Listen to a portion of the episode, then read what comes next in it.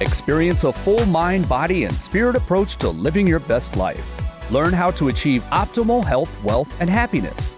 This is your journey to wellness and abundance. You are listening to Mind Over Matters with your host, Dr. Amy Harris Nuwan of the Center for Integrative and Functional Health and Wellness.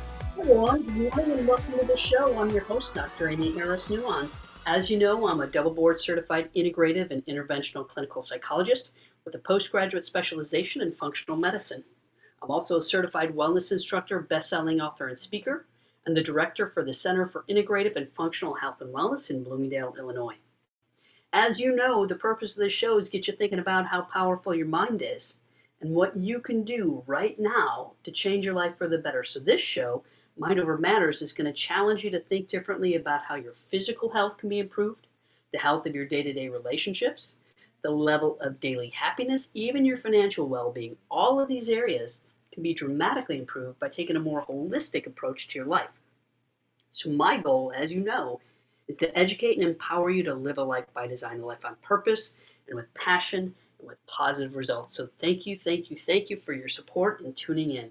I've got a great show for you today. Of course, I think they're all great. And I hope you do too. I hope you find them practical and, you know, easy to apply but it's related to finding a good therapist. I think you'd all agree with me that most people, including myself at you know times in my life, most of us could benefit from seeing a good therapist or a good counselor, right?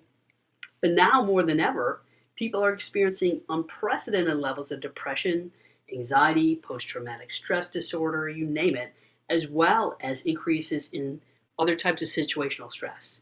So an upside to all of this is the stigma related to dealing with mental health and behavioral health issues has dramatically diminished. It's even fashionable in some circles to have a therapist. However, it is becoming more difficult to get in to see a good therapist or counselor, and it can be even more challenging to find a good one, let alone a great one. Okay. But how do you know what kind of therapist to choose? You know, are there certain characteristics to look for in a good therapist or a great therapist? Well, it turns out that there are. Author Abigail Fagan has totally hooked us up with what to look for in a great therapist. Her research has identified seven specific traits of a great therapist. So, for best results, though, the therapeutic relationship has to be a really good fit because it is a very special and unique relationship, okay? In order to foster success and, and get great outcomes, it's my hope that, you know, of course, you always get great treatment, you have to connect with somebody that is a really, really good fit for you. So, also, it's important that the work you do with a great therapist is very pragmatic, right? You want to be able to apply what you're working on and working through uh, in therapy. So, welcome to the show How to Choose a Great Therapist. Let's dive right in. So, uh, the author uh, had an article in the most recent edition of Psychology Today, and it starts off by saying, done right, therapy is tough work, right? Of course, if, if it were easy, you wouldn't need a therapist. Uh, clients confront their deepest feelings, face what in their life, you know, uh, and in their self isn't working, and adopt a plan and endure discomfort for change, right? Change, most changes, it's difficult, it's uncomfortable, and that's why most people avoid change and they dread it because it requires work. The author says they probe the past dismantle often long-standing defenses, and discard decades of habits so entrenched they may have become part of a personal identity, clearing the path to change. And the process requires tremendous courage. I will absolutely agree with that. I'll just say that, you know, the first time I saw a therapist, it was back uh, when I started graduate school. You know, uh, it was strongly encouraged. It wasn't required, but was strongly encouraged and expected that as a therapist in training, that you would make sure that your own house is in order before you start working with others. So it does require courage. And I remember I was excited and nervous at the same time. So the author says, What exactly are the talents and skills needed to help others transform pain into possibility? Well, appropriate training and licensure are givens, right? Of course, you want to work with somebody that has appropriate training and a license. And I'm just going to say here, please, at a minimum, a counselor or therapist should have a master's level degree. If they do not have a master's level degree, they are not qualified to work with you. You know, uh, in a true therapist or counselor role. You need advanced graduate training for that. So, at a minimum, look for a therapist with a master's degree. Uh, a doctorate degree indicates that they've had several more years of training and practical application. So, minimum master's degree, okay? So, besides licensure and training, uh, there's a code of ethics. Trustworthiness, the ability to communicate, and holding the client's needs foremost represent the baseline for therapists. At its best, therapy leads to freedom. By releasing themselves from the accommodations they've made to survive the past, people can reach a satisfying future. They progress, achieve, connect, love, and transform. What successful therapy entails is important for both the therapist and the patient to know. Psychology Today talked to several therapists and conducted a survey of readers to understand what they valued in a therapist. And the author says she's identified seven essential traits. So let's start with trait number one trust building. Okay. Therapy asks people to expose their secrets, reveal their fears, craft new ways of seeing and being. And those fears can happen only if patients feel completely safe and unjudged. I'm just going to pause there and say when I meet for the first time with prospective therapy or counseling patients, the first thing I let them know is that this is a safe place. I acknowledge that they're probably anxious or nervous, and I let them know that this is a relationship unlike any other, that this is a relationship that gets to be completely about them with no other agenda, no other biases, and you know, different from going to family or friends that have expectations, right, of how you know that person should believe or behave or be. I let my clients know that hopefully by the end of our first meeting, they will feel a sense of safety and comfort and trust knowing that this can be a safe place to explore whatever they need to explore. And, and frankly, not everybody needs to explore their past. Some people come in because they have some situational stress going on that they need to problem solve their way through. Okay, maybe the past is getting in the way, maybe it's not. It doesn't always have to be about being in the past to move forward. So I'm going to say that as well. But a good therapist should state at the outset that it's a safe place to explore what the client needs to explore and that it should be all about the client. Okay. The author says research shows that the effectiveness of therapy hinges on the therapeutic alliance, that is, the relationship between the therapist and the patient. And the pair need to develop a strong sense of rapport, trust, and safety. Absolutely agreed. Trust is the foundation of a sense of security and safety. Quote, without rapport, therapy cannot proceed, says Naomi Spencer, a clinical psychologist and professor of psychology at Otterbein University. She says that's the essential ingredient. And I will pause right here to say that the research shows that the most important ingredient that indicates a successful therapeutic outcome is the relationship between the therapist and the client. Absolutely heads down or hands down.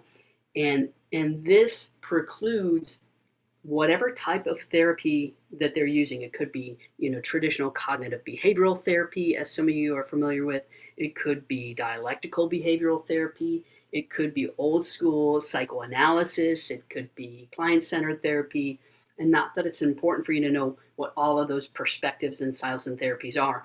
But my point is, regardless of what training the therapist has or what style of therapeutic intervention that, that they're doing in that therapeutic work with you, the foundation of a successful outcome is the relationship itself, the relationship between the therapist and the client. So I want to talk more about what building trust entails and what establishing rapport entails and you know some examples of how you can begin to feel you know a good level of trust and rapport in the therapeutic relationship and frankly you should be able to feel it within the first one to two meetings if you don't it's not a good fit so stick around. You're listening to Mind Over Matters. I'm your host, Dr. Amy Harris Nuon. You're listening to our show today, How to Choose a Great Therapist. We will be right back. Thanks for tuning in.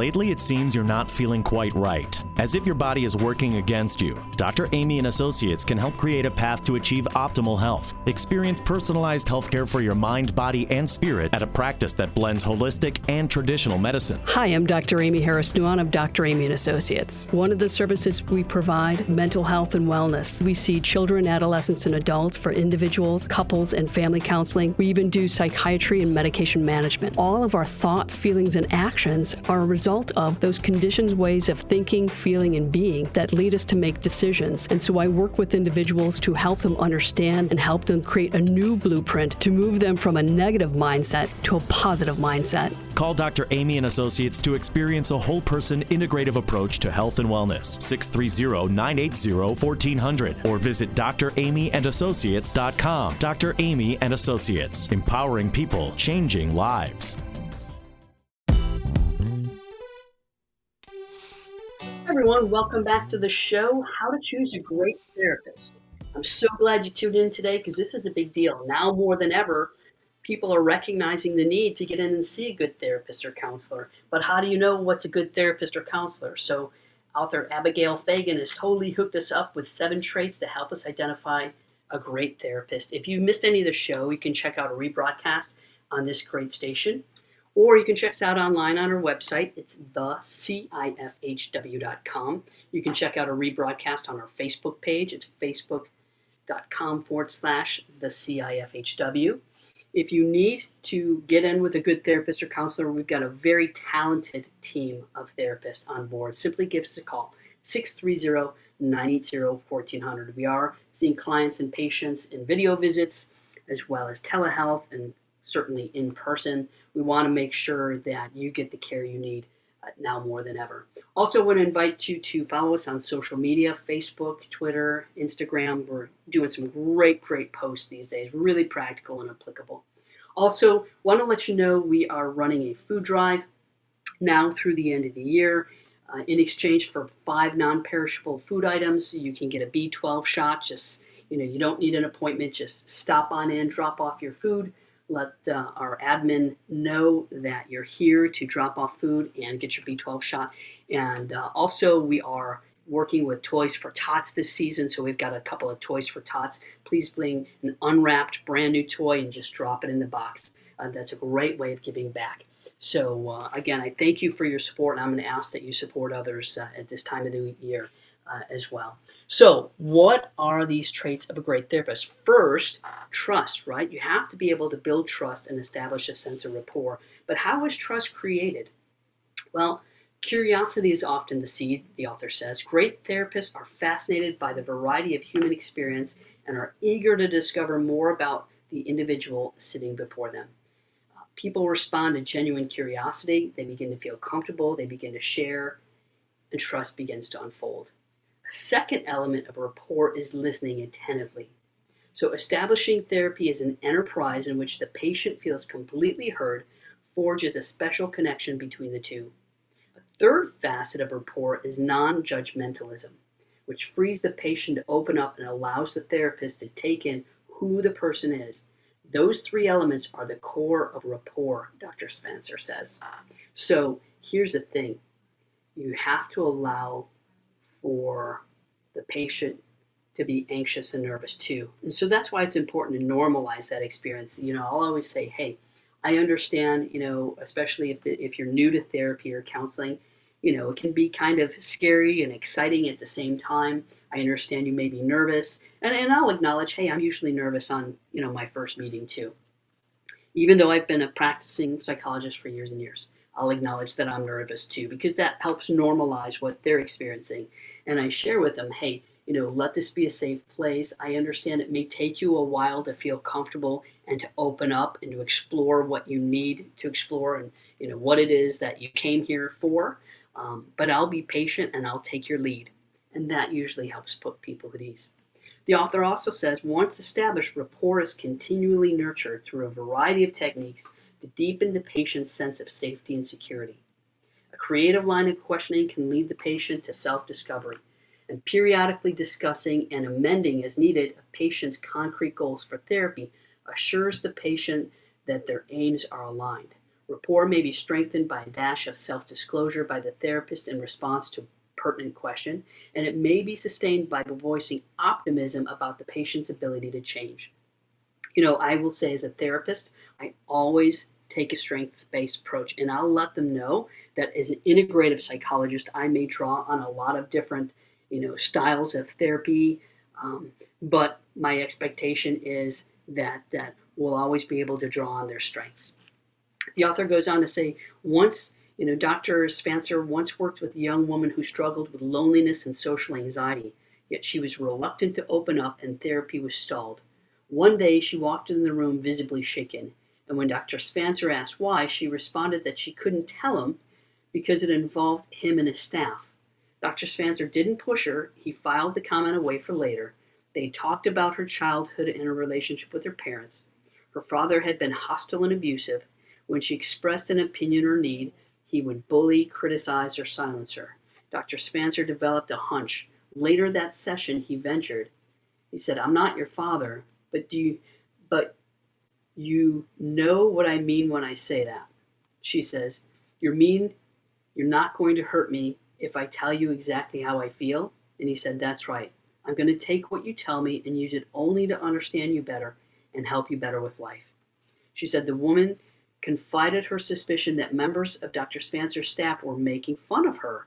He thanked her for her courage and honesty. Not only was Spencer's response a demonstration that he wasn't her father, he accepted and respected her input. It opened a door for both therapist and patient. Dr. Spencer then asked if she often felt that others were scheming against her behind her back, and she did. The two explored her suspicion of others, which was a protective mechanism. Perhaps, Dr. Spencer ventured, it once was, but now was harming her ability to engage with the world in a healthy way.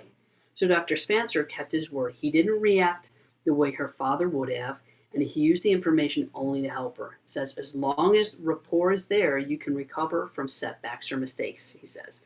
If not, no amount of skill or education is going to work. So here's the thing. Here's an example of how trust and rapport is very, very delicate. It is a fragile relationship. A therapeutic relationship is considered very fragile and it needs to be respected as such. Not that clients are fragile necessarily, although some people are, and some people are about certain things, but there needs to be a sense that no matter what the patient or client says, it's going to be held, one, in confidentiality, held with compassion, and with understanding and with a genuine sense of wanting to help work the client through that. So, trust building and rapport are at the core of any successful therapeutic relationship, and it is one trait of a great therapist. Okay? If you don't feel like you can trust your therapist or counselor, especially within the first three meetings, you probably need to find a new therapist or counselor because it's kind of like a shoe. It should fit and it should feel comfortable. You should you know, a good therapist, actually even a great therapist, is going to be able to put you at ease right at the first appointment. Certainly by the third, you'll have a sense of, of, of trust and connection. But that's not the only trait that makes for a successful therapeutic outcome and a great relationship. The therapist has to be open minded, right? The goal is to make the patient be the best they can be, not the person the therapist thinks they should be. So the therapist, one, you know, trait uh, uh, of a great therapist is to be open minded. It kind of goes along with being non judgmental as well. So the author says, perhaps paradoxically, a therapist's real benefit to the patient is they have no skin in the game, says Pennsylvania psychologist Daniel Marston. Great therapists don't begin with a fixed point of view about what the outcome should be, however subtle. They're guided by the patient and the patient's view of a meaningful life. Each patient brings a unique history and often remarkable creativity to setting up the life they want, although sometimes they need help resolving some inner conflict before they can enjoy it. The therapist can help them clear the path to whatever they choose. As he said, the goal is to make the patient be the best they can be, not the person the therapist thinks they should be. Okay? The challenge to open mindedness is especially acute in couples therapy. And this is something I'm just going to pause right there and say couples therapy really requires a, a, a great degree of di- diplomacy and tact and the ability to gently challenge. Of course, those are, are, are, are traits of a great therapist in individual therapy as well, but especially in couples therapy. and especially when the therapist meets with meets with each individual within that couple on separate occasions, which is a common practice. So they have to be able to be open-minded, especially in couples therapy, and we see that need in family therapy as well. So when we come back, we're going to be talking more about examples of a great therapist, examples of what it takes to be open-minded and what you should look for when choosing a therapist, whether it's for your individual needs, your couple's needs, or family therapy needs. Okay, what that looks like. You're listening to Mind Over Matters. I'm your host, Dr. Amy Harris Nuon. We will be right back.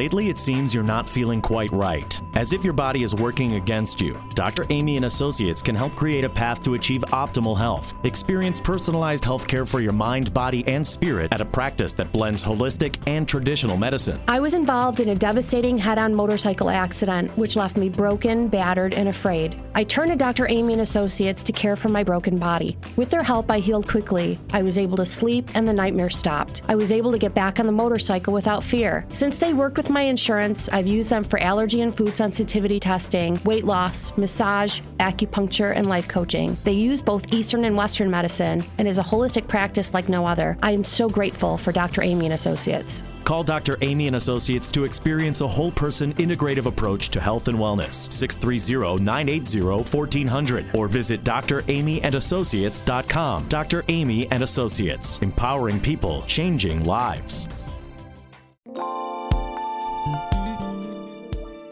Everyone. Welcome back to Mind Over Matters. I'm your host, Dr. Amy Harris You're listening to our show, How to Choose a Great Therapist. I want to hook you up with the characteristics you need to be aware of that makes for a great therapist. Because if you work with a great therapist, you're likely going to have a great outcome.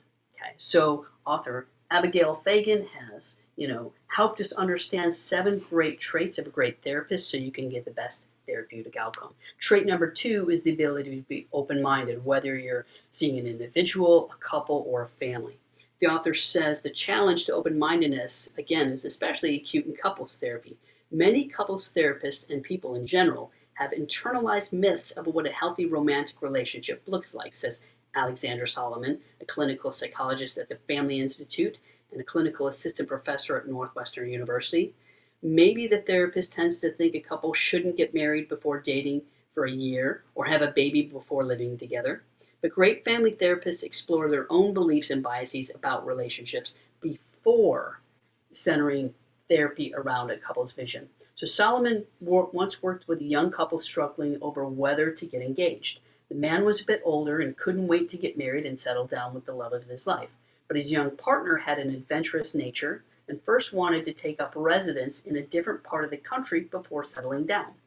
Quote, a couples therapist might think, uh oh, that'll put the relationship at risk. A couple shouldn't live apart. Or, if you want to live apart, it must mean that that person is not for you, Solomon observes. But a great couples therapist explores unconventional paths that could create room for both partners' dreams. Solomon worked with the couple to unearth their concerns. Turns out the woman felt torn by a choice she perceived as binary. Do I choose adventure or do I choose love? The man feared that her moving meant that the relationship wasn't a priority for her and that marriage would be pushed years down the timeline. Well, as it turns out, therapy focused on the falsity of the binary choice and the couple's time concerns. Most important, the woman learned how to assure her boyfriend of her love and commitment to him, a skill she hadn't acquired growing up in a non expressive household. Articulating how much she loved him allayed his fear. And in the end, the woman moved and they worked to maintain their long distance relationship. The man became proud of himself for supporting her.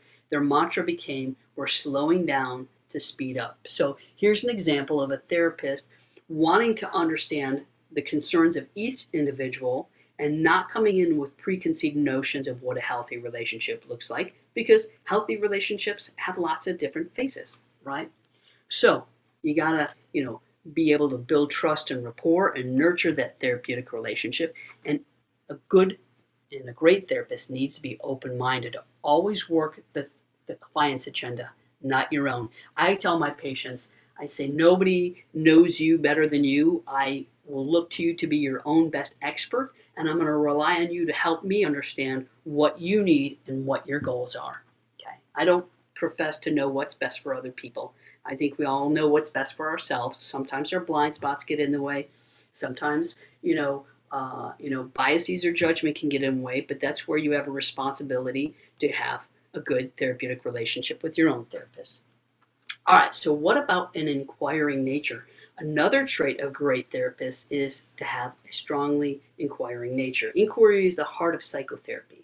It's the process of peeling back the layers of identity and examining the forces shaping the way people think and act.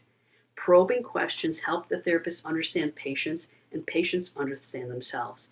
Inquiry doesn't impose insights on people, it affords them the opportunity of self discovery, provided the therapist deploys creativity and wisdom in the questioning. There's no perfect formula for inquiry. Yet, one through line is that successful inquiry must be infused with compassion and kindness from both the therapist and the patient. Most behaviors are, at their core, self protective. Kindness of process acknowledges that even the most painful patterns develop for good reason, that acknowledging one's defenses is an act of bravery, and courage deserves compassion. Amen and amen.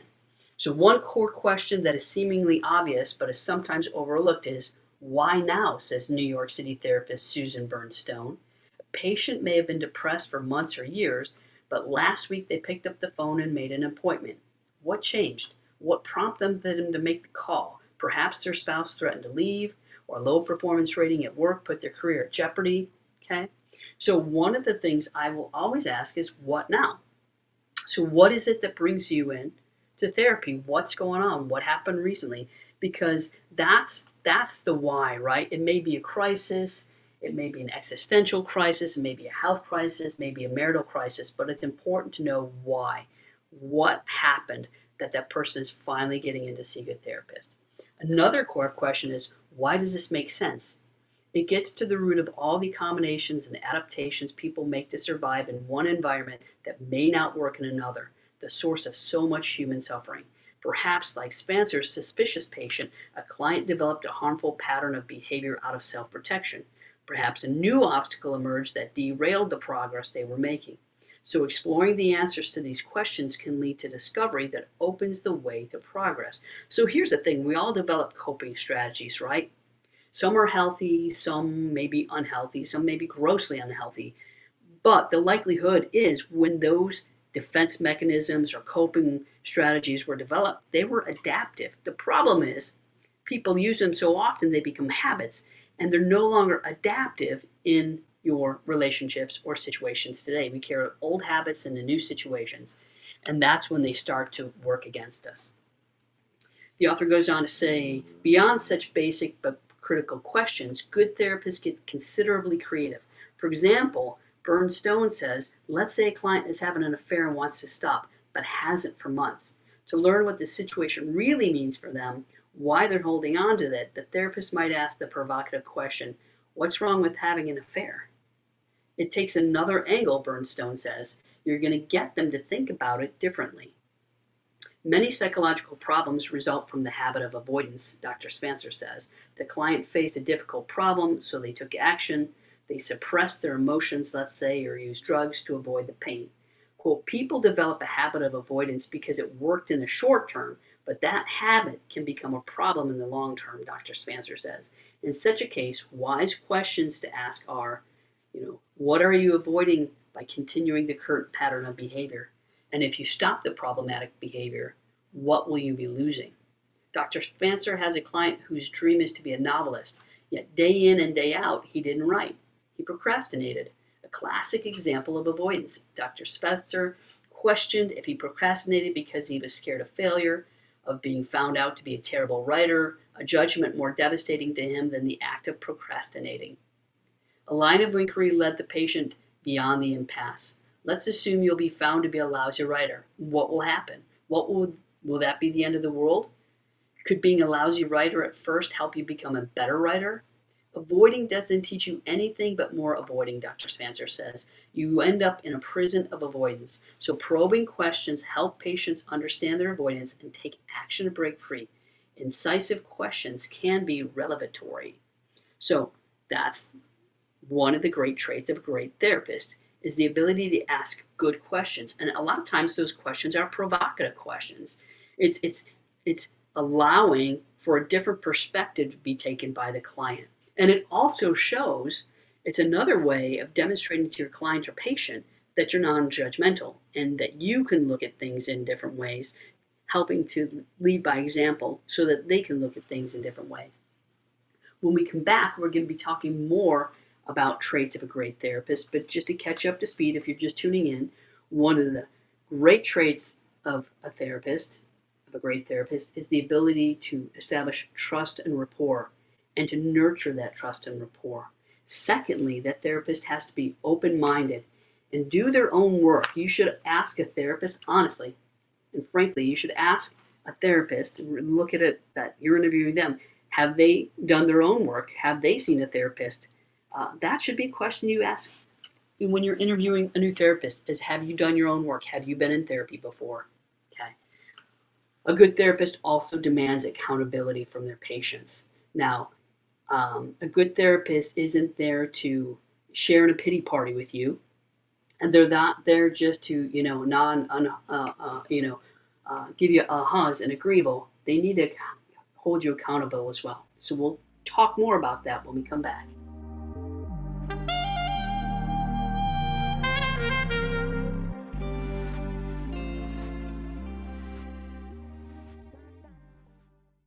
Lately, it seems you're not feeling quite right, as if your body is working against you. Dr. Amy and Associates can help create a path to achieve optimal health. Experience personalized healthcare for your mind, body, and spirit at a practice that blends holistic and traditional medicine. Dr. Amy has really helped me. After experiencing a divorce in my 50s, I wasn't sure how to handle the stress and changes I was about to encounter. I needed to find a new profession since my ex husband and I had worked together at our own company, plus, there were other challenges with our own grown kids, family, and friends. It was wonderful to have Dr. Amy's guidance through this difficult situation. She kept me on track and assured me I was thinking correctly. She made a very hard time easier, and I will forever be grateful. If you're going through some hard life struggles, I would highly recommend Dr. Amy and Associates. Call Dr. Amy and Associates to experience a whole person integrative approach to health and wellness. 630-980-1400 or visit dramyandassociates.com. Dr. Amy and Associates, empowering people, changing lives. Hey everyone, welcome back to the show. You're listening to How to Choose a Great Therapist. Author Abigail Fagan has hooked us up with what we need to know. She's identified seven specific traits of a great therapist. Now more than ever, we're experiencing unprecedented levels of depression, anxiety, PTSD, situational stress, you name it. So, this is a really, really timely show. I want you to be in a position where you have the courage to reach out to therapist or counselor, but you also know what to look for in a good therapist and counselor. Okay. If you missed any of the show, you can check out a rebroadcast on this great station, or you can check us out online at our website. It's the CIFHW.com. You can check out a rebroadcast on our Facebook page. Want to invite you to like us, follow us, and share our content. We're making sure that it's practical and uh, applicable to everyday life. We want to inspire you, we want to educate you, and encourage you to live the life by design. So please uh, like us and follow us on Facebook. Also, want to let you know we're doing a food drive now through the end of the year. Uh, in exchange for five non perishable items, we'll get you set with a B12 shot. You don't need an appointment, just stop in, drop off your food, we'll get you connected. Also, we are working with Toys for Tots. If you can bring in a brand new unwrapped uh, toy, that would be amazing. Amazing. You guys are amazing. Thanks for tuning in. Let's get back to the show because if you're seeking out a, a great therapist, I want you to have an amazing result. So, one of the traits of a great therapist is they demand accountability. Okay? They're not going to let you off the hook. If you want somebody to let you off the hook, go talk to your best friend.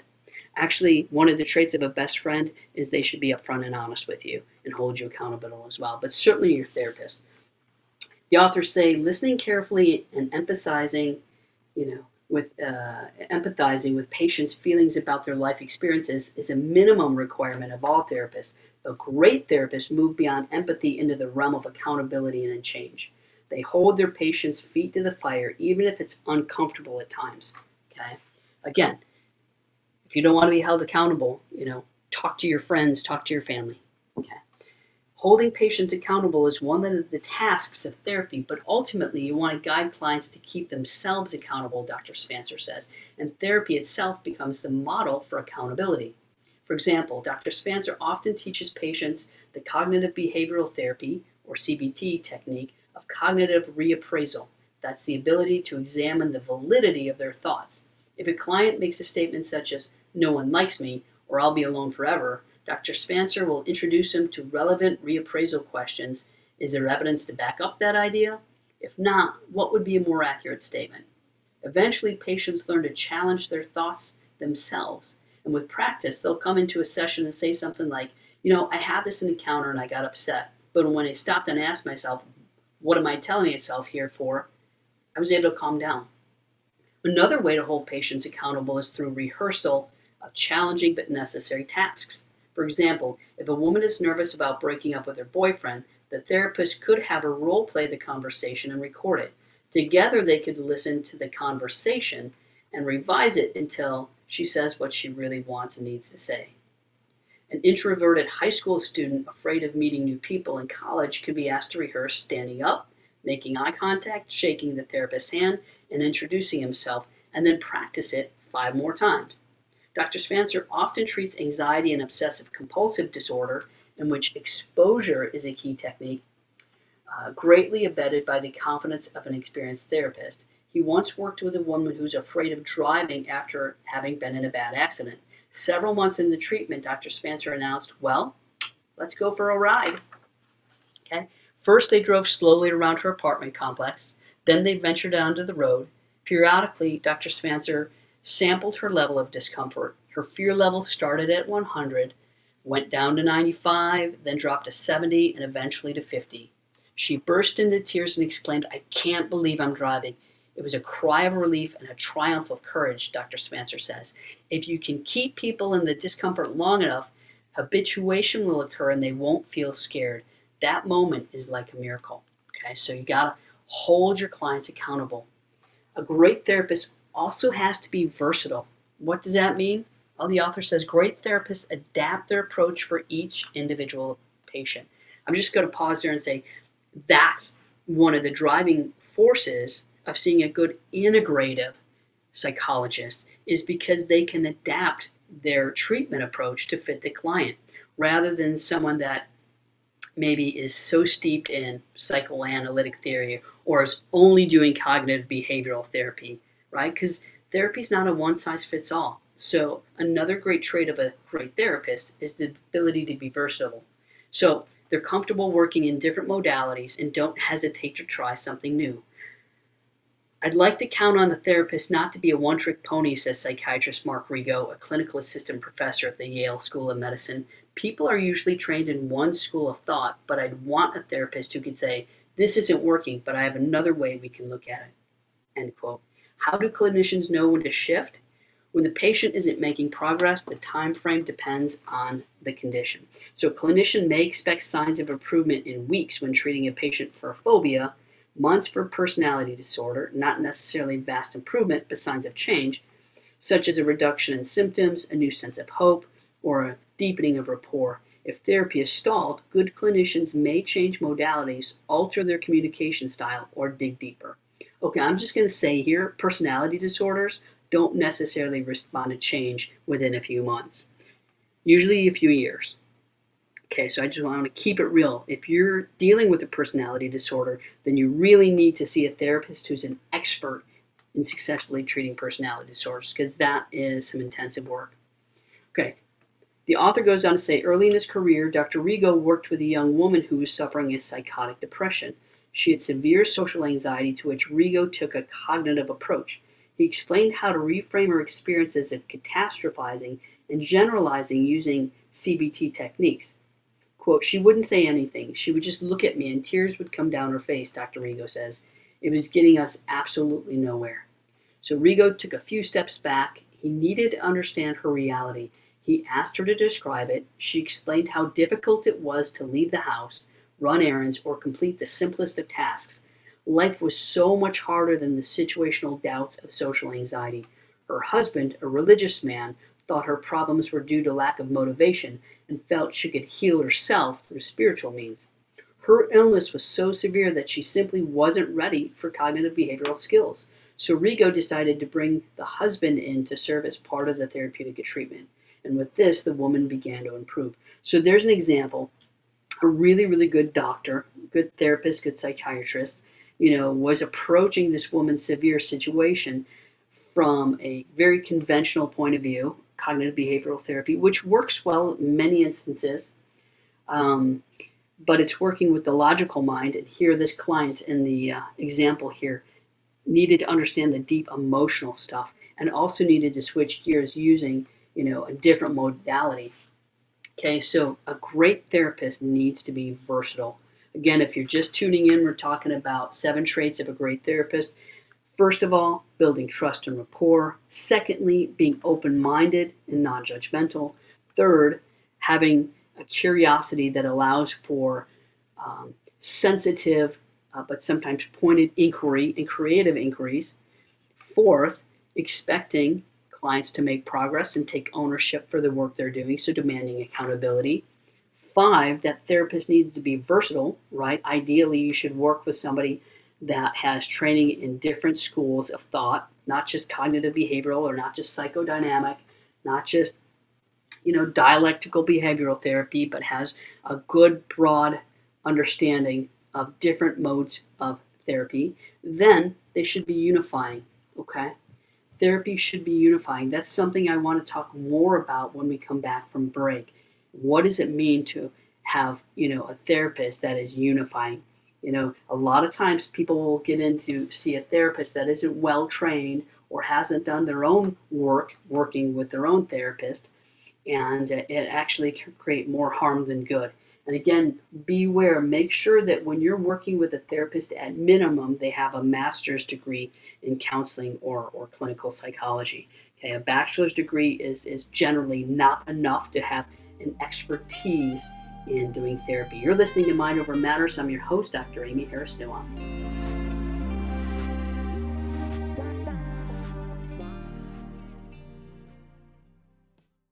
Lately, it seems you're not feeling quite right, as if your body is working against you. Dr. Amy and Associates can help create a path to achieve optimal health. Experience personalized health care for your mind, body, and spirit at a practice that blends holistic and traditional medicine. Dr. Amy has really helped me. After experiencing a divorce in my 50s, I wasn't sure how to handle the stress and changes I was about to encounter. I needed to find a new profession since my ex husband and I had worked together at our own company, plus, there were other challenges with our own grown kids, family, and friends. Was wonderful to have Dr. Amy's guidance through this difficult situation. She kept me on track and assured me I was thinking correctly. She made a very hard time easier, and I will forever be grateful. If you're going through some hard life struggles, I would highly recommend Dr. Amy and Associates. Call Dr. Amy and Associates to experience a whole person integrative approach to health and wellness. 630-980-1400 or visit dramyandassociates.com. Dr. Amy and Associates, empowering people, changing lives.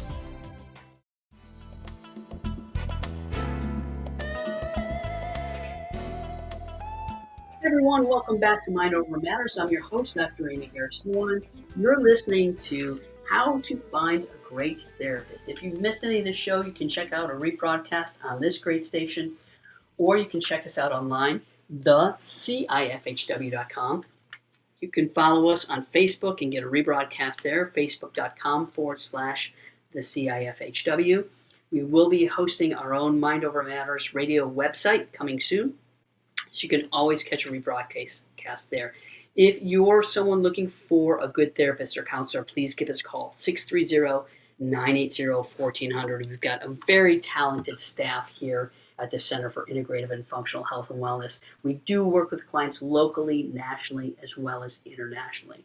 So, I want to get back to the show because, as you know, therapy can be a difficult process but it can be one of the most life changing and rewarding processes that you've ever invested in, but you need to know what to look for in a great therapist. So, again, I want to thank author Abigail Fagan. She's helped us understand seven great traits of a great therapist. It is in the recent edition of Psychology Today magazine. I want to thank the author as well as the contributing therapist. So, again, if you missed any of the show, you can check out rebroadcast. If you need a great therapist, you can give us a call here again, 630 980 1400. So, let's talk about the last two traits of a good therapist. We last left off talking about unifying. So, therapy is tough enough with one patient. Two, and the dynamics become infinitely more complicated. Great couples therapists take on a leadership role to unify a couple's goals. And let me just say here couples don't always have the same goals. Usually, there is one overarching goal is both people want to be satisfied and happy, no matter what that looks like. It could mean helping them to healthfully uncouple. It could be helping them to see the value in continuing to be in a relationship. Again, it has to be what the client needs. But a great couples therapist has to take on a, a leadership role to unify the couple's goals. They don't just emphasize and empathize with one partner, you know, uh, you know, partner A and then partner B. They prioritize their relationship above the individuals. What makes great couples therapists stand apart is the ability to hold the relational system and see it as the client. And I will tell you, that's one of the things I, you know, did for many years when I worked with couples. I always say, when I work with couples, you know, I'm not your therapist or your therapist. I see my client as the relationship itself, and I look to examine what's working well in the relationship, what areas aren't working well. But I un- want to understand what your goals are. But please understand, I'm, I'm not going to side with either of you. I want to understand the totality of the relationship and the dynamics. The author says, for example, a couple may come to therapy with the woman wanting to feel more emotionally supported and the man wanting to have more sex. The wise therapist identify the relational value underlying each partner's need and leads the couple in conversation to help them discover it for themselves by asking questions, reflecting back what is heard, synthesizing the two perspectives, and checking whether the insight is aligned with both partners. The support the woman craves may signal that she values a relationship in which she feels seen, heard, and understood, while the man's desire for sex may indicate that he values being chosen and prioritized. Quote, in therapy, we would weave those two together and create an atmosphere in the relationship where both feel understood and prioritized, Dr. Solomon says. Lastly, you need a therapist who is self aware. Self aware, especially if they're expecting their clients to be self aware. So the author says if you don't know yourself, you don't know what's happening in the room. Therapist uh, Bernstone says that's why a therapist level of self awareness is instrumental to effective therapy. And I'm going to say that's why everybody who is thinking about becoming a therapist needs to get in and do their own work and work with a great therapist. Great therapists explore their own background biases and blind spots and the self exploration is ongoing, whether it takes the form of their own therapy, group work, peer supervision, or continuing education. Having a deep understanding of who they are can prevent their beliefs from consciously or unconsciously influencing the work. Quote, I wouldn't trust a therapist who hasn't done their own therapy, Dr. Solomon says. Whether it's awareness of their own beliefs about the world, discomfort around certain topics, or even subtle aspects of their own self perception, Great therapists know when to monitor their own reactivity. It's important that therapists are comfortable in their own skin, that they're not needy in terms of their own ego or desire for validation, Dr. Spencer says. If you're needy, clients are sensitive and will pick up on it and try to give you what you need. An important aspect of self awareness is sensitivity to one's own assumptions, especially about cultural differences, gender, and race, says Los Angeles psychologist Janice Flower. Great therapists acknowledge the vast diversity of human experience and do not lock themselves into a single perspective. They also freely ask patients to educate them about their unique experience and their unique perspective. For example, a patient may be grappling with unreasonable demands from a parent that are contributing to their mental health difficulties and stalling the therapeutic progress. Yet saying no to the parent or elder creates conflict. A good therapist might ask the patient What are your thoughts about why your parents want you to do that? Which may unearth cultural norms that can then be openly discussed in light of what the patient believes is a healthy dynamic. Such an approach helps the therapist identify how to move forward and reduces resistance to the patient who might have otherwise dismissed their guidance. I'm just going to pause there and say cultural competency should be a core part of a good therapist curriculum. So, any master's program and doctoral program will include um, specific uh, coursework in cultural competency, as well as very often specific uh, exams uh, in cultural competency as well. That's one of the things you do not get as an undergraduate in psychology. Okay, that's why I want you to be very, very aware and see somebody with at least a master's level because cultural competency is is is an absolute foundational ingredient. Uh, should be for any therapist, but especially for a great therapist. So the author goes on to say perhaps the last component of self awareness is recognizing when a patient may be best served by another clinician. As versatile as great therapists can be, they, they also recognize when they're pushed too far outside their skill set, in which case a referral elsewhere is warranted. Quote, you have to know your own limits, Bernstone says. A great therapist may not be a great therapist for every patient, but every patient can, with time, find a great therapist. End quote. Herein lies the need to interview a few therapists. Again, you should be able to feel a sense of trust, rapport, and respect within the first meeting, but for sure by meeting number three. And if meeting number three you're not feeling it, then that therapist is not the right fit for you. Definitely interview the therapist, ask if they've done their own therapeutic work.